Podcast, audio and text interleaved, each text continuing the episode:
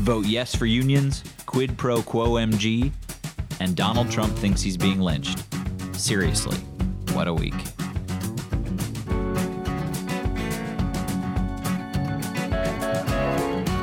I'm Matt Sinovic, the Executive Director of Progress Iowa. And I'm Lauren McLemeal, the Digital Director for Progress Iowa.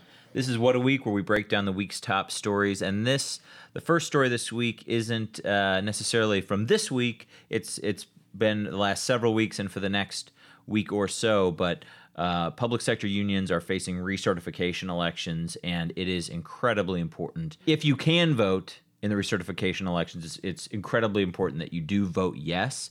If you can't vote in these elections, it's really important that you sh- spread the word and and encourage people to vote because we all know someone who who works for the city, county, state, and and we're going to break down some of the history of how we got to this point and also why it's so important that that these unions uh, remain strong. So I mean, uh, Lauren, we we talk about we've talked about this a little bit before, and we've talked about Labor Union Appreciation Month uh, during the month of September. But um, but you worked in the legislature and you were on the floor when when or when a lot of these votes happened over the last few you know a few years ago. But maybe if you just kind of break down how we got to this point where public sector unions are been so under attack.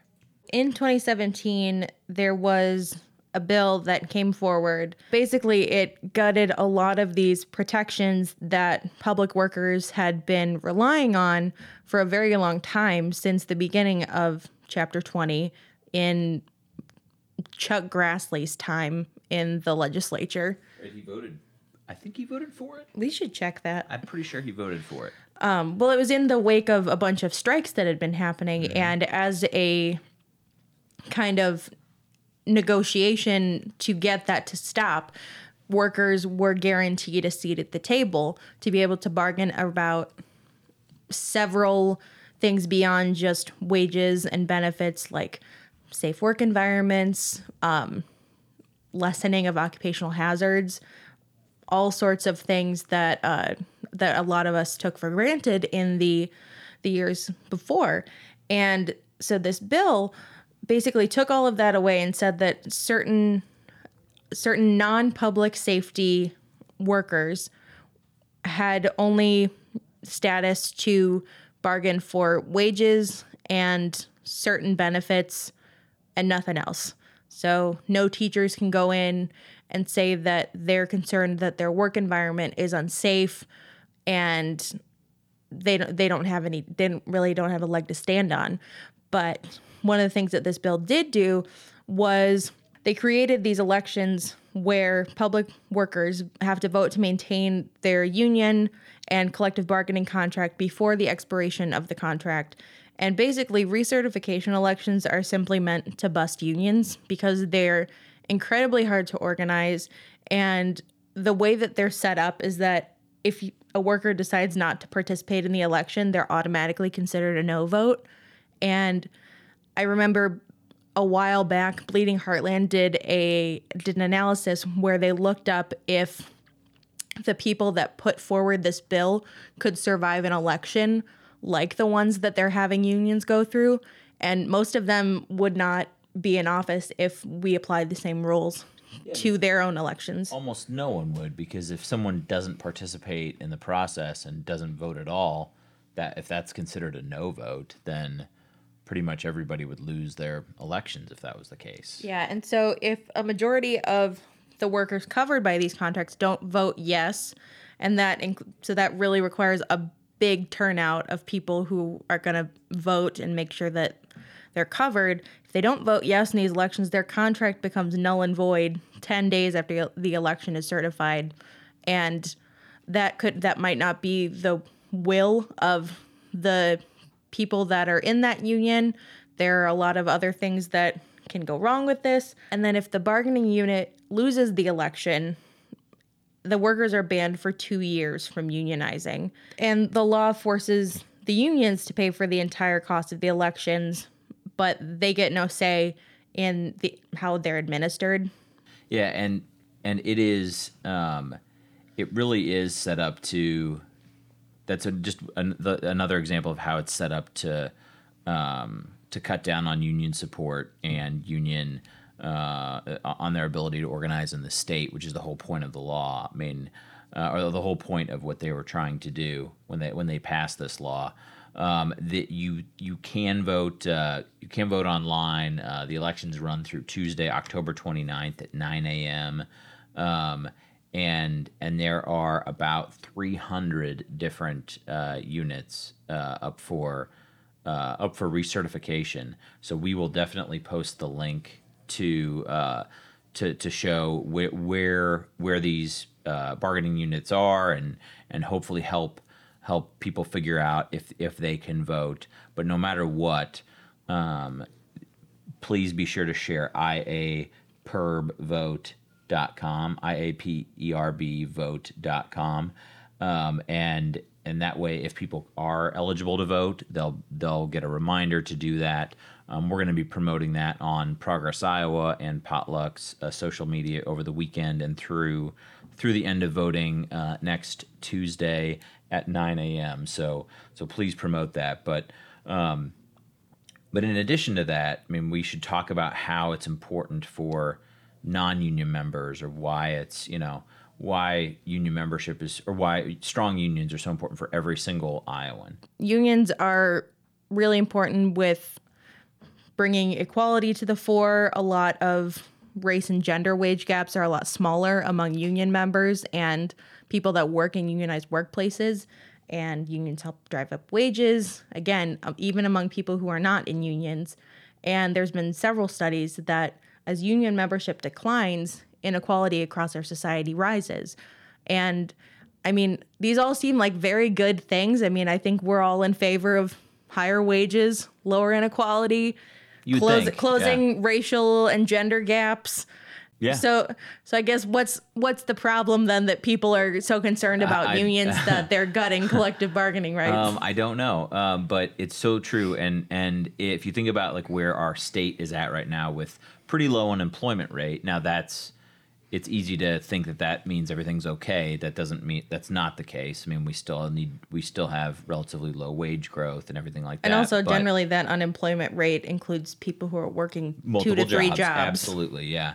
Um, but but if if the unemployment rate is relatively low, what you what we need to have happen is some force pulling where wages can where there is increased competition for workers and wages are going up and unions provide a help with that. If unions are negotiating more of their health care benefits being paid for or better retirement or better sick days paid leave all that stuff all that gets factored in as people are deciding where to work. And so in a low unemployment you know environment that can help you know if people need to move jobs. Um, so so all of this will help uh, or a stronger stronger union uh, membership and stronger uh, union representation will help everybody just as you're saying but but it's on all I think on everything um, and and for non non union members too So that said, we really want to encourage anyone who is a public worker whose union is up for recertification to go and vote.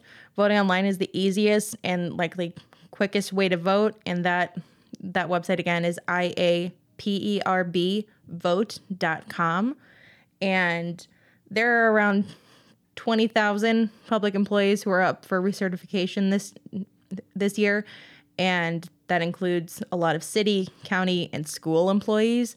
So, I mean, we want all those teachers, nurses, janitors, and all those public workers to have good lives. And it really helps if you are a non public worker to share a tweet, a Facebook post saying how important it is for these recertification elections because again, these this the deck is kind of stacked against these elections and it's really important to make sure that they get they get to they get to win.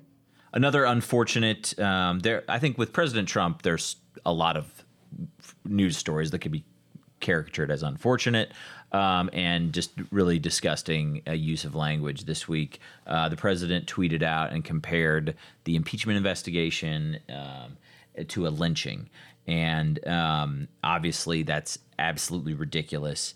Uh, as I said, disgusting and not the same. Um, but I do want to. We did want to d- discuss this. Um, because for a number of reasons, but uh, our national organization, Progress Now, held held our uh, national conference last year in Montgomery, and we don't have an affiliate in Alabama. But one of the reasons that um, that we decided to do that as a network was as an organization was because of the civil rights history there. And Lauren, you went to the um, to the Legacy Museum, the National Monument for Peace and Justice there when we were there, and so just wanted to ask about your experience with that and uh, uh, visiting that and and also your reaction to what the president tweeted this week. I mean, my reaction is generally that this is outrageous. And every again, I said this last week, every time we think that we've hit rock bottom, there's a new sub basement and we're we've got to be getting close, you know, to like the core of it. We're where we're all just going to start on fire. You would hope. And but so last year when I went to the the Legacy Museum and the National Monument for Peace and Justice, um, which are with the m- memorial is number one, just beautiful. But the way that they have you do it is you start at the museum and they shuttle you to the monument so that you learn all of the context behind it, and then you go and kind of sit with and reflect on what you're seeing and so the the museum, which number one is a fantastic, amazing museum. And I mean, as someone who loves museums I, and is very critical about museums, I think it was a very good one. But they take you in and talk about a lot of how slavery wasn't ended, it just evolved. So it went from uh, enslaved labor forced labor camps basically to lynching jim crow laws to now mass incarceration and to be able to see the through thread there is really important to understanding kind of our country's very poor history of of racial uh, equality and so going through that and the museum has also collected dirt from every they've from every place that there was a recorded lynching. And it's set up in this really beautiful and haunting just wall of jars of dirt that have the names and the locations. And it's also a crowdsourced thing so people are will just like go get out of their cars grab some dirt from this place take it back and donate it to the museum. And it's one of the most incredible things to see.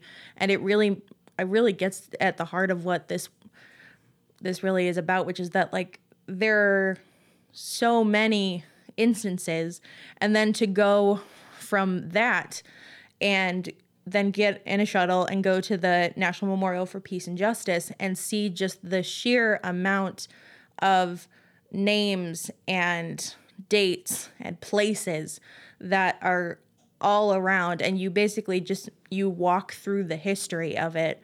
And I don't know how anyone can think that being held accountable for your own actions and your basically high crimes and misdemeanors is the same as a coordinated campaign of racial terrorism that existed basically from the end of the Civil War throughout Reconstruction and in a sense kind of contain there are echoes of that today in police brutality and things like that. And so it speaks to a real lack of understanding or a lack of I, I mean I don't think Donald Trump cares about no I anyone who is not Donald Trump. But I think that it's since he is saying since he is conflating it with being being held accountable for his own misdeeds that's going to conflate it for a lot of people and it's go you're going to lose all of this history that is already just clawing to get to the front page of the the 1619 project was the first of its kind and it was 400 years after the first enslaved person arrived on American soil and it took that long for so much of this history to be made public and it's and it's such it's such a sad and kind of demoralizing thing. And I mean, I'm I'm a white person. We're all white in this room, and I can't even imagine the just the sorrow and and anger that people that people of color and especially black people are feeling because of this th- these comments. Yeah, I think you hit the nail on that. You just hit it right on the head. That that I don't think he cares. I mean, I don't think the president cares. I think. Um, But then the And- problem is that he's setting a precedent for not caring, and that's where it gets really dangerous. Absolutely. And I'm we discussed even whether to bring this up on this episode. I'm glad we did. Um, we'll share the link for the museum um, on the o- online as part of this. I hope people go and at least check it out um, and and learn more about this because I think with every horrendous, awful, disgusting, terrible thing that the president does, it's also an opportunity to learn more about what the actual truth is and history is behind and show the work of good people who yeah. are doing this work and ensuring that this history doesn't get lost or turned into a punchline by Donald Trump. Okay, we're joined now by Jeremy Venook, a research analyst with the Moscow Project at the Center for American Progress.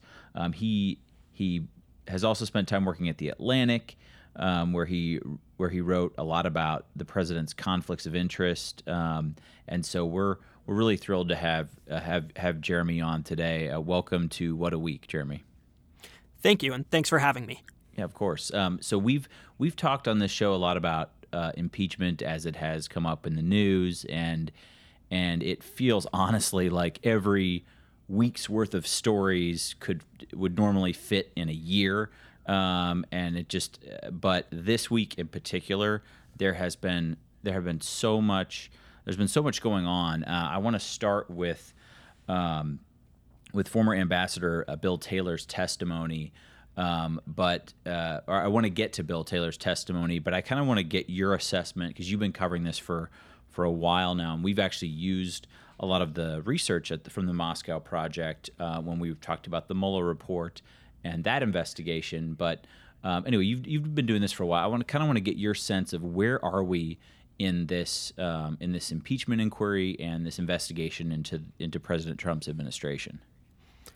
Yeah, the thing about this whole Ukraine scandal is really how quickly it's been moving and how simple the story at the heart of the matter is. I mean, we're basically seeing every single day, whether in testimony or with the indictment of two of Rudy Giuliani's associates, with just news reports coming out of the Washington Post or the New York Times, that it's a very simple story. Trump wanted the Ukrainian government to give him dirt on his political po- opponents, and he was willing to basically extort them into doing it. He was willing to withhold military aid, he was willing to withhold a face to face meeting with Zelensky, and everything we've seen has only proven just how explicit the Trump administration was in their desire to get this dirt and in their willingness to withhold vital military assistance in order to get it.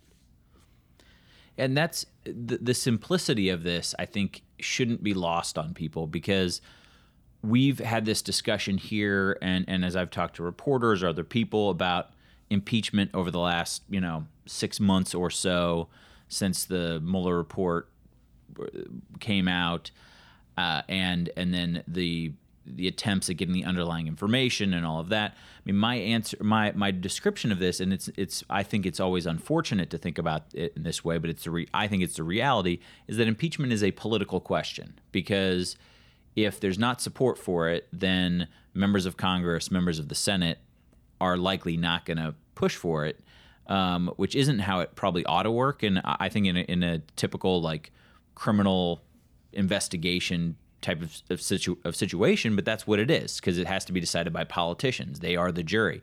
So I wonder, do you think that the simplicity of it is is why then it's moving so quickly, um, or what's your? I mean, as compared to the myriad of potential uh, impeach, impeachable offenses that were identified in the Mueller report. Yeah, I do think that the simplicity plays a really important role in why this has caught on so quickly. I mean, you look at the polling, you look at Trump's approval rating. It's down, according to 538 and places like that, by point and a half, two points in just a month. You look at the impeachment polling, and people are now supporting a majority of people are supportive of an impeachment investigation. That's something that you never saw with President Clinton. It's something that you only saw really at the very end, right before Richard Nixon resigned. Some polls are even showing a majority of voters who believe that Trump should be not just impeached, but then removed from office. Yeah, I've and seen... the fact that oh, sorry, you can lay out the accusations so clearly, but on top of that, the fact that uh, Trump's Republican accomplices, as we like to call them, uh, seem to have been caught totally flat footed. They have no idea what their counter messaging is because it's so simple. There's really nothing that you can say to dispute when you have the president on the phone telling the president of Ukraine, I would like you to do me a favor, though. yeah, I mean, they've kind of shifted from uh, earlier this year, it was no collusion to, um, which this is, I mean, this is I, I don't know if that you'd want to describe it that way, like legally or or, or what, but they, they, the president even before the summary transcript or however they're describing the transcript that, or the the memo that was released by the White House came out. You know, he, he admitted it. He said that yeah, that's what we did. And then uh, Mulvaney has a- admitted it, now backtracked. I mean, so no one's saying no collusion now. Um, they they were saying no quid pro quo, and then and that I think uh, uh, was blown up um, was blown up by well by that summary. Uh, w- I mean, if you're not if you're asking for a favor, I don't know what else that could be other than a quid pro quo, but but it was certainly blown up by uh, former Ambassador Taylor's testimony this week. So um, for those that didn't uh, didn't read his his introductory statement or read about read the coverage of this, would you just kind of summarize what he at least reportedly uh, said in in testimony this week? There are two main important takeaways from former ambassador to Ukraine, uh, Bill Taylor's testimony earlier this week. The first one is he documents how intent Trump and his closest people, Gordon Sondland, Kurt Volker, were about setting up this back channel to Ukraine, which is something that I think is really striking and really surprising to see. You know, he's president of the United States. If he thought that these allegations that he wanted investigated were so pressing, why didn't he do it through normal diplomatic channels? Instead, they come up with this bizarre workaround. They brought in Trump's personal lawyer, Rudy Giuliani. They brought Rick Perry, energy secretary, into these conversations. And at one point, Bill Taylor said that it was pretty clear why they were doing this, that he was all but explicitly told that the reason was they didn't want to have people from the normal national security apparatus listening in. They wanted to make sure that they could have these conversations without anybody else in the government who wasn't in on this whole scheme part of them. The second thing from his testimony is just how explicitly understood it was within the Trump administration that they were effectively extorting Ukraine. He cites Gordon Sondland as basically saying that he had messed up in one of his earlier conversations with Ukraine because he had only told them that a face to face meeting was on the line when what he really should have said is if they wanted a face to face meeting or military assistance, that everything was dependent on them opening investigations on Trump's behalf. So, he, so he was are, trying to these, correct him to make sure that, that the full amount of extortion was was very clear. Yes, and these are the people who are these are Trump's people. Gordon Sondland isn't some, you know, lifetime civil servant, somebody who might you know, whose hackles might be raised by the way Trump does business in general. In fact, one of the things that Taylor says that Sondland told him was, oh, this is totally reasonable for Trump to be doing. He's a businessman just like I am, and a businessman expects, you know, to see the money before he delivers the goods or to, you know, see the goods before he delivers the money, which is, of course, ironic given how many contractors Trump has stiffed over his lifetime. But Sondland isn't somebody who is, you know, out to get Trump. He's a person who Trump himself put into this role, who has a similar backstory to Trump. And he is the one who is explicitly laying out this quid pro quo to Bill Taylor, who is one of those lifetime career diplomats. So at this point, what I mean, what do what's the defense of this? I mean, I, I I've noticed that like uh, most everyone has that Rudy Giuliani has, you know, has typically been the easiest person to book on cable news, um, and has gone has has gone si- radio silent though. Um, and Republicans are kind of scrambling and squirming to find a line of defense. So if you were on if you were defending the president, how would you be able to do it? How could you what what would you do to contort yourself into that and into that defense? The Republican defense seems to be to uh, throw a smoke bomb and leave the room. Um, they've run out of arguments on the merits because the facts are pretty clearly entirely against them.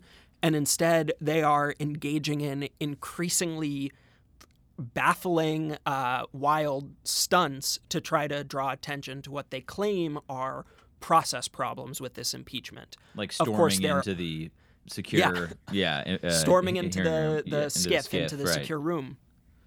And the thing that I thought was so absurd about that is, first off, there is a long history of people who are not on a committee who are investigating something not being allowed to come into the closed door depositions. I mean, there are stories you can go back and look at them during the Benghazi investigation of Trey Gowdy kicking out Republican members of Congress from the deposition rooms while they were mm-hmm. investigating Benghazi.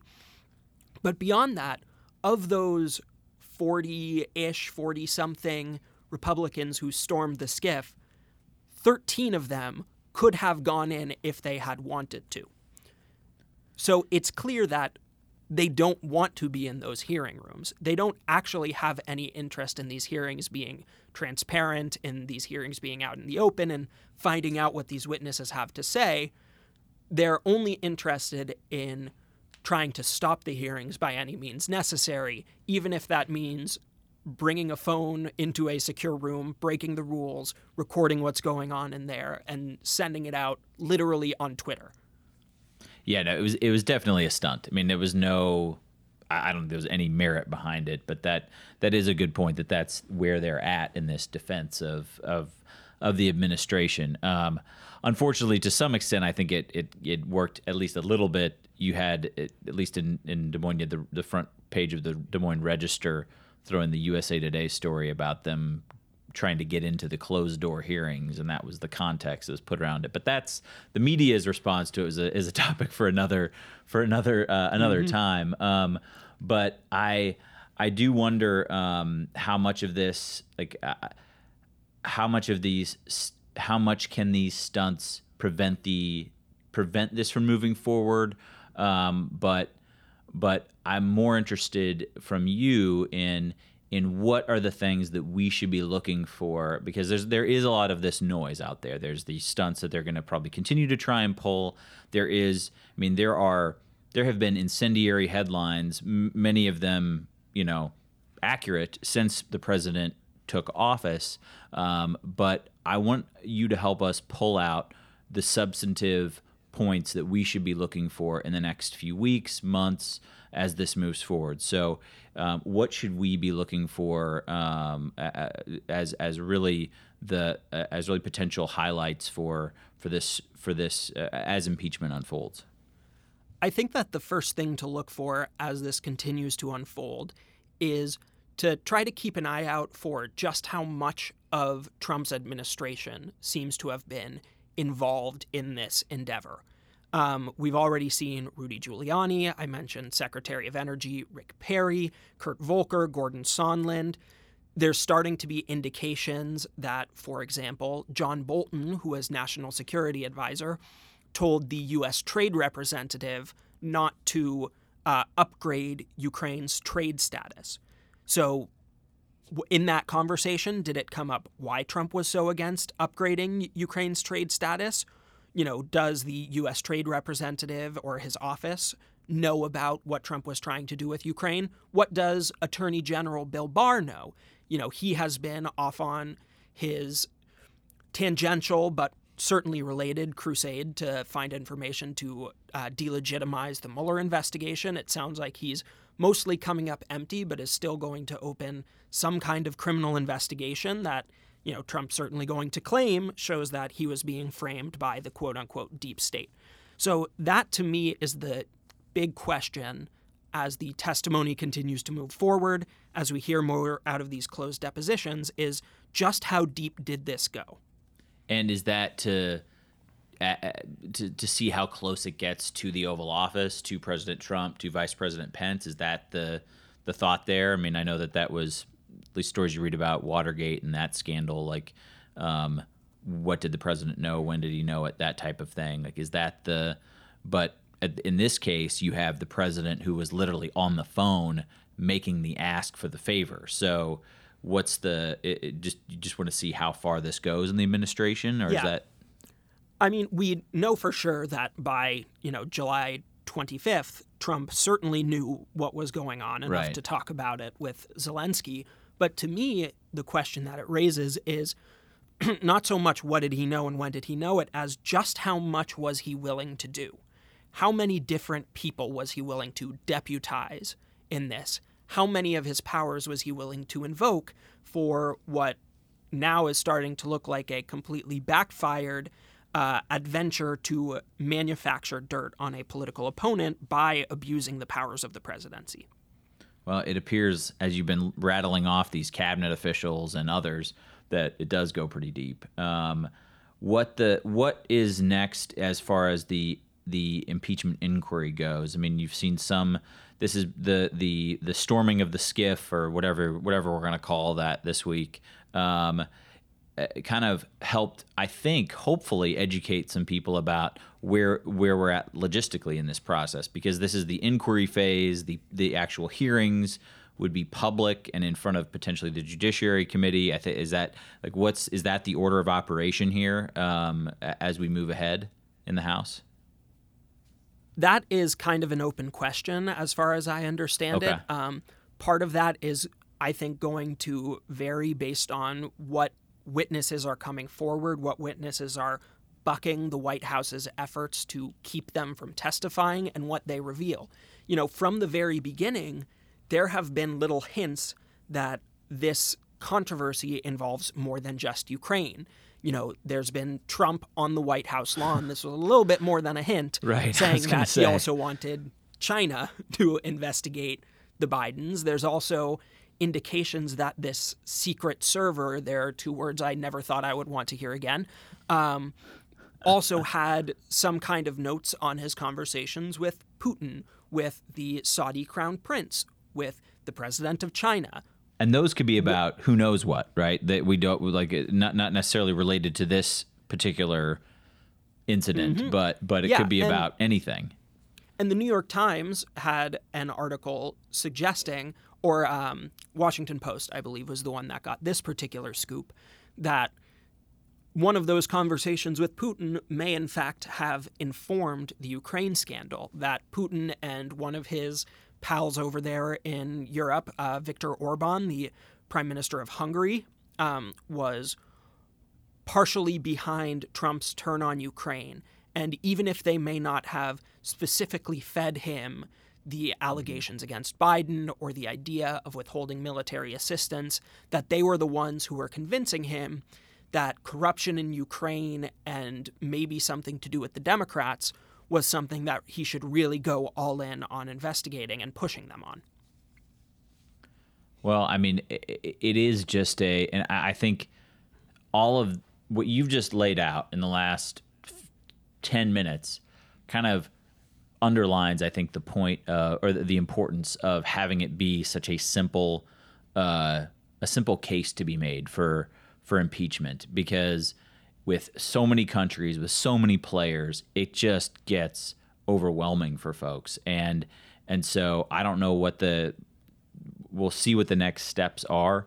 But uh, but I hope that it continues to be a very straightforward case because be, uh, because it just is, and and when you get back when you get down to it, the I mean it it is, uh, I think, a political question of will there be will there be enough support? And uh, you mentioned the 538 uh, uh, polling on this. They put up that there's a new they have that tracker not just of the president's approval rating, but of the of the impeachment of the support for mm-hmm. impeachment.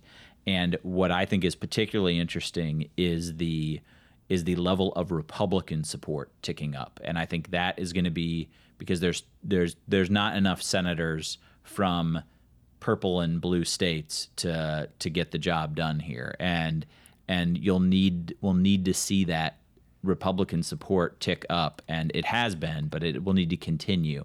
Um, mm-hmm. So that's and that's something where you know I don't I don't know how much hope I'm holding out that any of them will actually turn on Trump, but we saw yesterday that Lindsey Graham introduced his measure to um, censure Schiff over mm-hmm. the impeachment investigations. And there were a number of Republicans who appeared to have not been comfortable signing on to that. Um, some of them being people who are leaving. Uh, I believe Johnny Isakson was one of the senators who didn't sign on to it. Right. But you also had several who are up for reelection in 2020 or even up for reelection in 2022 who didn't appear to be comfortable putting their name on a resolution attacking the impeachment investigation just yet. And that's a step in the right direction. I mean, that's a mm-hmm. um, it's a baby step in the right direction at least. Um, well, I can't thank you enough for joining us today and helping us um, kind of pull apart some of this information, pull apart some of this information, and break it down for folks. Um, we will make sure and uh, list the Moscow project on, or, or, link to the Moscow project on. Uh, on the on online when when this website or when the uh, when the episode goes live, um, and and uh, and and would love to have you back on as the story develops if if that's all right. Yeah, thank you, and thanks for having me. Absolutely. Thank you, Jeremy. What a Week is produced by Progress Iowa as part of the Potluck Media Network and would not be possible without grassroots supporters like you. For more information, visit potluck.fm or find us on Apple Podcasts, Spotify, or wherever you get your podcasts. Be sure to leave us a five star review and subscribe. See you next week on What a Week.